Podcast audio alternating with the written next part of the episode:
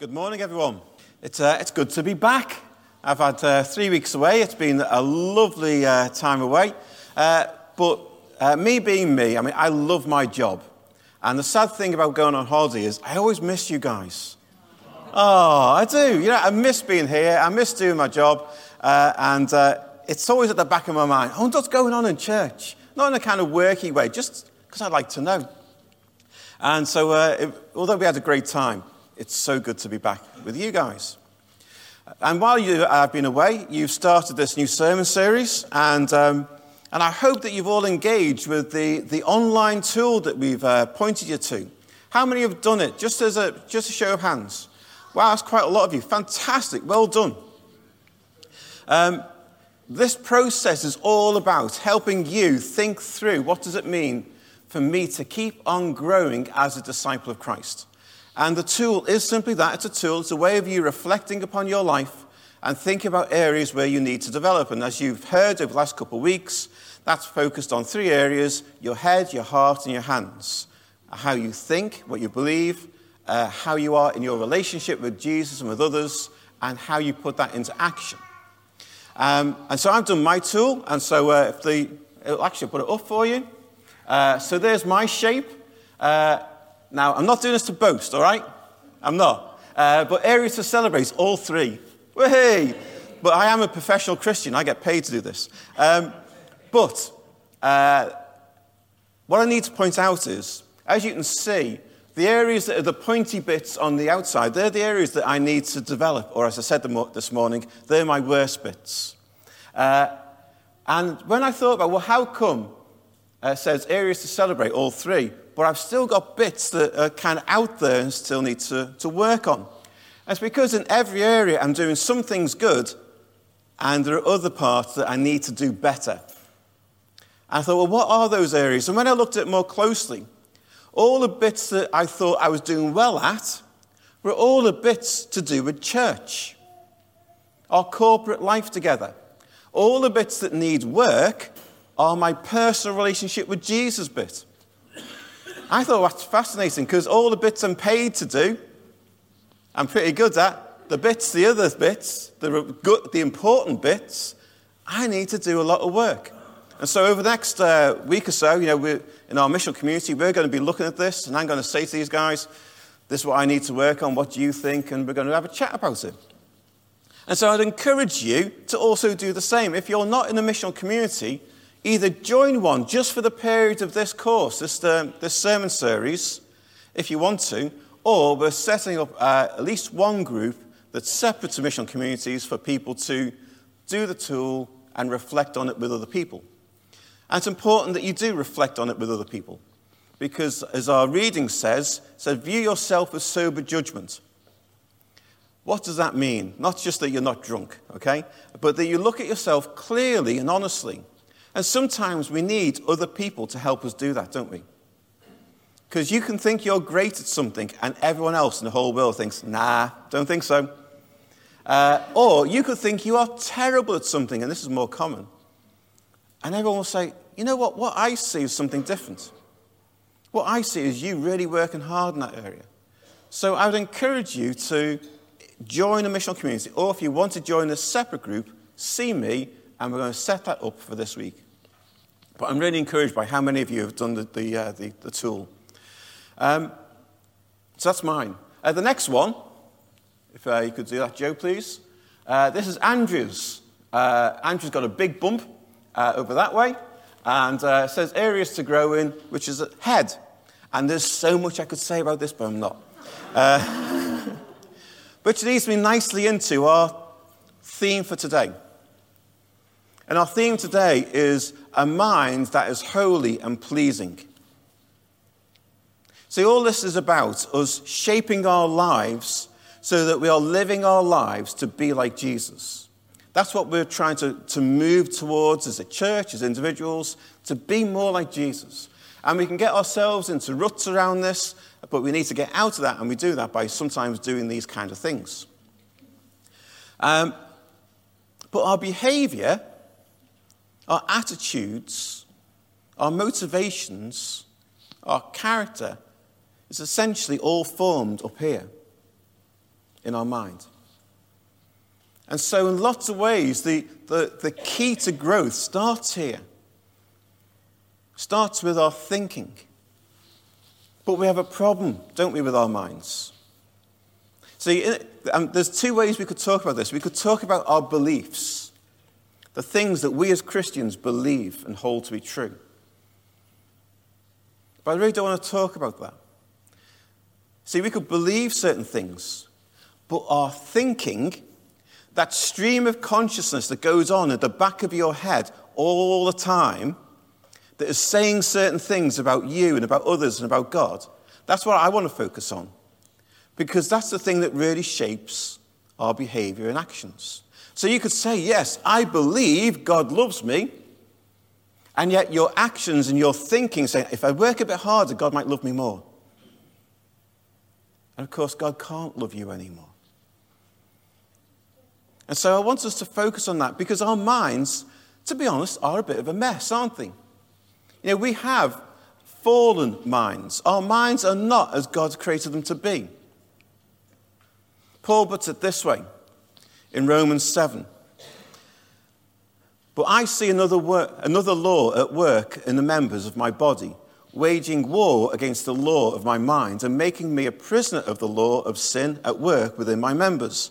So then, I myself, in my mind, am a slave to God's law, but in a sinful nature, a slave to the law of sin. It's kind of like what he's saying there, and he says this later on that there are things that he knows that he should be doing, but just doesn't do them. There are things that he knows he shouldn't do and he ends up doing them.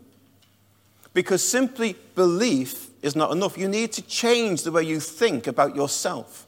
You need to change the way you think about God. You need to change the way you think about others and the world. That thinking forms your attitude, your motivations, your behavior. And God's in the, in the work of changing our thinking. That's what He wants to do. And your thinking is shaped by so many things. All the experiences of your life have shaped your thinking. All the things that people have said to you, whether positive or negative, have shaped your thinking.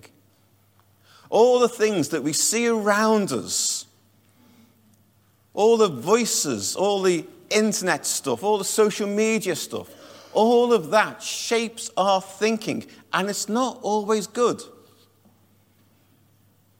And so I want to think today about how do we counter that and how do we change our thinking so that we are more in line with Scripture and end up doing what we should be doing and do those things that God calls us to do.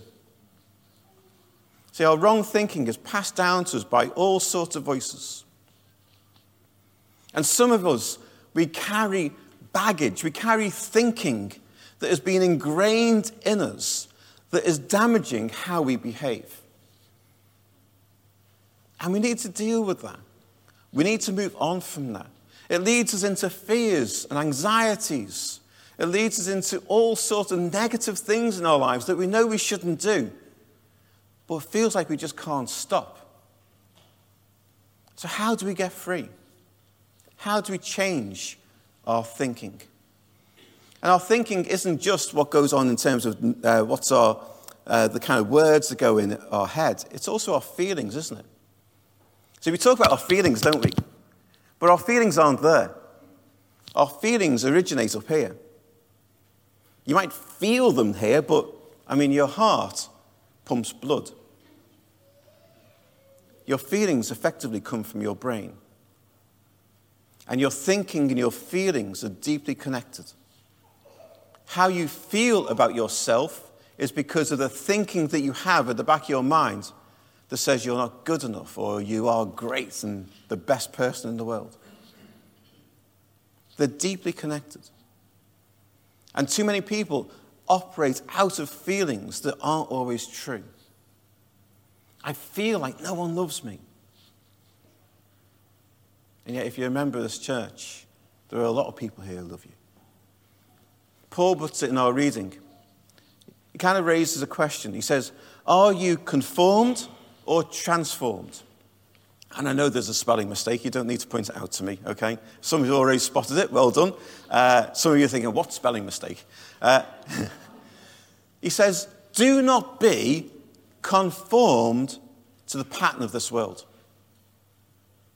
In other words, he recognizes that all the voices that we hear around us start to shape us into its image.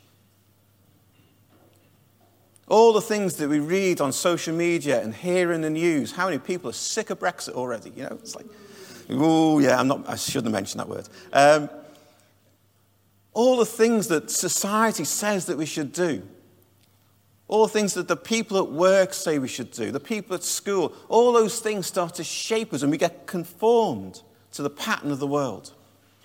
And some of that is great, and some of it isn't. And some of it takes us down ways that are unbiblical. So, for instance, tolerance. We should all be tolerant, shouldn't we? That's a big value in our society right now. Be tolerant. And we should be tolerant. All Christians should be kind and generous and loving and caring towards everyone and anyone, regardless of who they are and what their background is. But if you look at what tolerance means in society now, it doesn't just mean that. What it means is every idea, philosophy, and religion is equal. Now, that is actually an unbiblical statement because we believe that Jesus is the way, the truth, and the life. So we can't say that. We can't say the other thing around tolerance. We want everyone to feel respected and loved and cared for. But we should also be able to say, actually, I think what you're saying is wrong. But you say that now and you're a bigot, a hypocrite, or whatever. So there are, there's thinking that goes on that we get conformed to that may be unbiblical. And we're all suspect of that. We're all kind of pressured into thinking in certain ways. But Paul says, be transformed and be transformed by the renewing of your mind. In other words, be different to the world. And sadly, research, I mean, endless bits of research have been done to show that Christians in the West are basically not living their lives any different to non Christians. The same level of problems, same level of divorce, same level of issues in the church as in the world. And I would suggest it's because we are not changing our thinking. We're not allowing God to reshape our mind so that our mind is like the mind of Christ. We need to be transformed and not conformed. And what I'm talking about here is not about information. What you do not need, I can tell you right now, is more information. You already, if you've been in church for any short length of time, you already have heard enough to be getting on with for the rest of your life. If you've got a Bible, that's all you need in order to know how you should start shaping your life. And you could spend the rest of your life trying to do that, even without anything else. We're all in that process. It's not information that you need, it's transformation. I've probably told this story before, but there was a pastor in South America called uh, Juan Carlo Ortiz. And he was getting a little bit frustrated with his church. His big church was doing really well. But people weren't living life as he knew they could. And so he preached this sermon about loving one another and caring for one another. And afterwards, everyone was saying, Pastor, great sermon, fantastic sermon. And the next week, he preached exactly the same sermon. And everyone said, Great sermon, Pastor. The following week, he preached exactly the same sermon. The fourth week, the elders came to him and said, Pastor, it's a great sermon, but we've heard it enough. And he said, Well, when you start doing it, then I will preach another sermon. And we're all doing that, aren't we? We all, all get information that we store away at the back of our minds and do nothing with. You've all read scripture maybe this week, and you've seen something, and you've put it at the back of your mind, and you've done nothing with it. See, what the Bible says, what Jesus said we should do, is take the words of God and put them into action. That is the transformation part of what we should be doing. It's not simply about gaining more information, it is about the transformation of our hearts and our lives and our minds so that we become like Jesus. And yet we get caught into this academic style of Christianity that says, I just need to know more. But at the end of your time here on earth, you will not have to pass an exam on the Bible. So I encourage you to not get caught in the trap of thinking, I just need to go to another conference, hear another sermon, listen to another podcast. Take what you already know and think about what have I not yet applied to my life? And the key from getting from information to transformation is what happens in your thinking. That is the filter for everything else. Are you simply storing things away at the back of your mind? Or are you working on your thinking so that your thinking then affects your behavior? So Paul says, renew your mind. Renew your mind. See, we're apprentices, aren't we? Paul, uh, sorry, Paul, uh, Simon and Mark have talked about that in the last two weeks. We are not simply scholars in a classroom, we're apprentices. The difference is an apprentice watches, learns, and does. That's what an apprentice does. They watch the whoever, the person teaching them, they learn what they're doing, and then they have a go. You are not a scholar simply receiving information to pass an exam. You are not into a Bible trivia quiz here. You're into the transformation of your life. So, how do we renew our thinking? How do we change what's going on in our minds? How do we do that in a way that is, is kind of realistic? The first thing I want to say is this pray for a renewed mind. The word renewed is only used twice in Scripture. And in the other uh, passage where it's used, it talks about the renewal that comes from the Holy Spirit. You cannot really change your thinking. It's hard to do that. It's really hard to do that. If it was easy, we'd all be going to psychologists every week to get ourselves sorted out. But we don't, do we? Because that's just magic, what psychologists do. It's not real science. Any psychologists here? Okay. Oh, so, pray for it. Ask God to change your thinking. Ask God to point out where your thinking needs to be changed. Ask God to help you reshape what's going on in your mind because He will. He will be the one who brings renewal. So pray for it. Pray daily. Secondly, study Scripture. Now, unfortunately, all the research shows that Christians today are reading the Bibles less than at any point in recent history. If you want to change your thinking, you have to believe that the power of Scripture, and it does have power, will shape your thinking. The more you take in from Scripture, and I'm not talking about daily reading notes or books or anything like that, I am talking about simply getting a Bible and reading it. And believe that there's power in those words to not just change your heart, but to change your thinking. You need to take that in. When I was a young Christian at uh, 21, I, no one told me to do this. I just started to do it. I don't know why I started to do it, but it was important for me. I started to memorize scripture. And it used to be a long time ago that people were encouraged to do that. I would encourage you now. Whenever you are reading the Bible and a verse stands out for you, if you think God's speaking to you through that scripture, don't just read it, memorize it, reflect on it, put it into action. It's the very fact of memorizing something that can change the kind of processes in your mind and help you change your thinking. Scripture has power to change you. Read Scripture, study Scripture. The third thing is this change your behavior and let your mind catch up. If I went to uh, the doctor and said, Doctor, I've got a, a phobia of spiders, what would he do? No, he'd say, he'd put you in a room full of spiders. Why? Because just trying to put something into practice starts to change the processes in your mind. I actually do have a bit of a fear of heights. I deliberately put myself into height situations, even though I'm kind of scared, uh, simply to help myself change the way I view that whole process.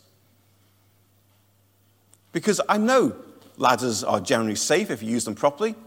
I know that. My thinking says, ah!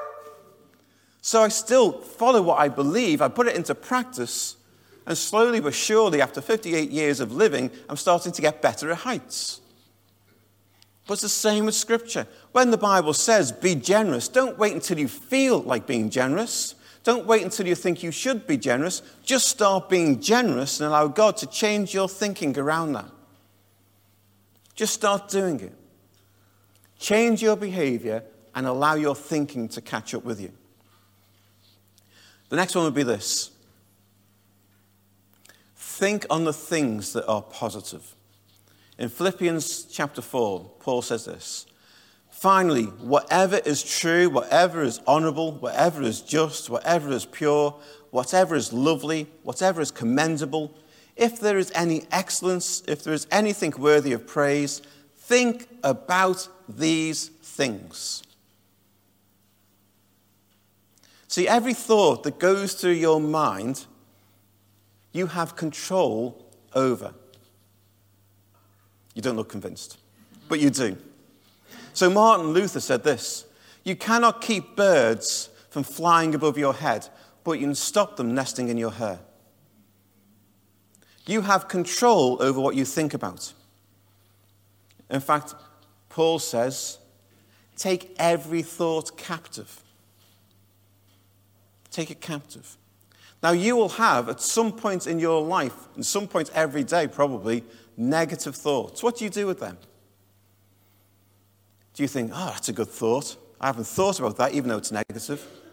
And spend time reflecting on it and thinking about it and, and find yourself going down and down and down. Happens usually at night, just before you go into bed or just before you go to sleep. Happens to me most nights. I lie down, I, I'm a good sleeper, but I lie down to go to sleep and I guarantee there will be a negative thought that will come into my mind about something I haven't done that day and I should have done. And there's always something like that. Or something someone said to me, or uh, some, an email that someone sent you, one of those emails. And I, I, oh gosh, yeah, there's that. And I, I start thinking about it. I stop myself. And I try to focus on what is true and pure and honorable and lovely. That's not to mean I have to deal with those things at some point. I do. But I do that in a controlled way. I focus on the things that are good. Because when you focus on those things, those things that come from God, that changes your thinking, changes your behavior. It's so easy to find yourself down dark alleys in your thinking, isn't it? And some of us are more prone to that than others. But all of us struggle with it at some point. You do not have to entertain every thought that comes into your mind. Take it captive. And when you need to focus on it, do so, but in a controlled way. But focus your mind on those things from God. Learn to have a heart of gratitude for all that God's given you. Reflect on all the things of the day where you've seen God at work in your life. Reflect on all your blessings. Do those things and allow God to change your thinking through them. And the final thing would be this What do you need to avoid to change your thinking? I'm just going to put it out there. How many of you really need to stop going on social media? Because it's just affecting you negatively. I mean, there's research that starts to be done around this that, especially with younger people, that's obviously not some of you. Uh, with younger people, it is affecting their self esteem. It is affecting how they view their bodies. Maybe there are people that you spend time with and it affects your thinking negatively. It starts making you think about yourself in a bad way or thinking about others in a bad way. Maybe you just need to stop associating with those people. There are things that you need to stop doing or people you need to stop being with in order for your thinking to be healthy and good and positive. And there is no harm in moving away from things or people that are leading you down unbiblical ways. So just stop. The point of all this is that you lead a life that is holy and pleasing to God. That's the point of all this. But you only get to that point of living a life that is holy and pleasing if you change your thinking, if you focus on that. And very few of us actually think about our thinking. Very few of us at the end of the day think, what has actually gone on in my mind? What do I need to address here? How do I need to change what's going on here in order for my behavior to change? I would encourage you as you reflect on this, especially in your missional communities, to this week just, just register what's going on in your mind. How much of it is truly helpful? How much of it is truly biblical? How much of it is actually contributing to you living a life that is a life like Jesus? What do you need to change in all of that? Should we stand? And as ever, there'll be uh, people over on the left hand side who will pray with you today. If there's any aspect of anything that I've said, or just simply what's going on in your life, you need prayer. You know, we believe that God brings healing to people in both their mind and their body and their spirit. And if you need anything like that today, and that's probably most of us, there are people over here who will pray with you. So let me encourage you to use them to respond to that, that call to just change how you think about yourself, to change how you think about God, to change how you think about.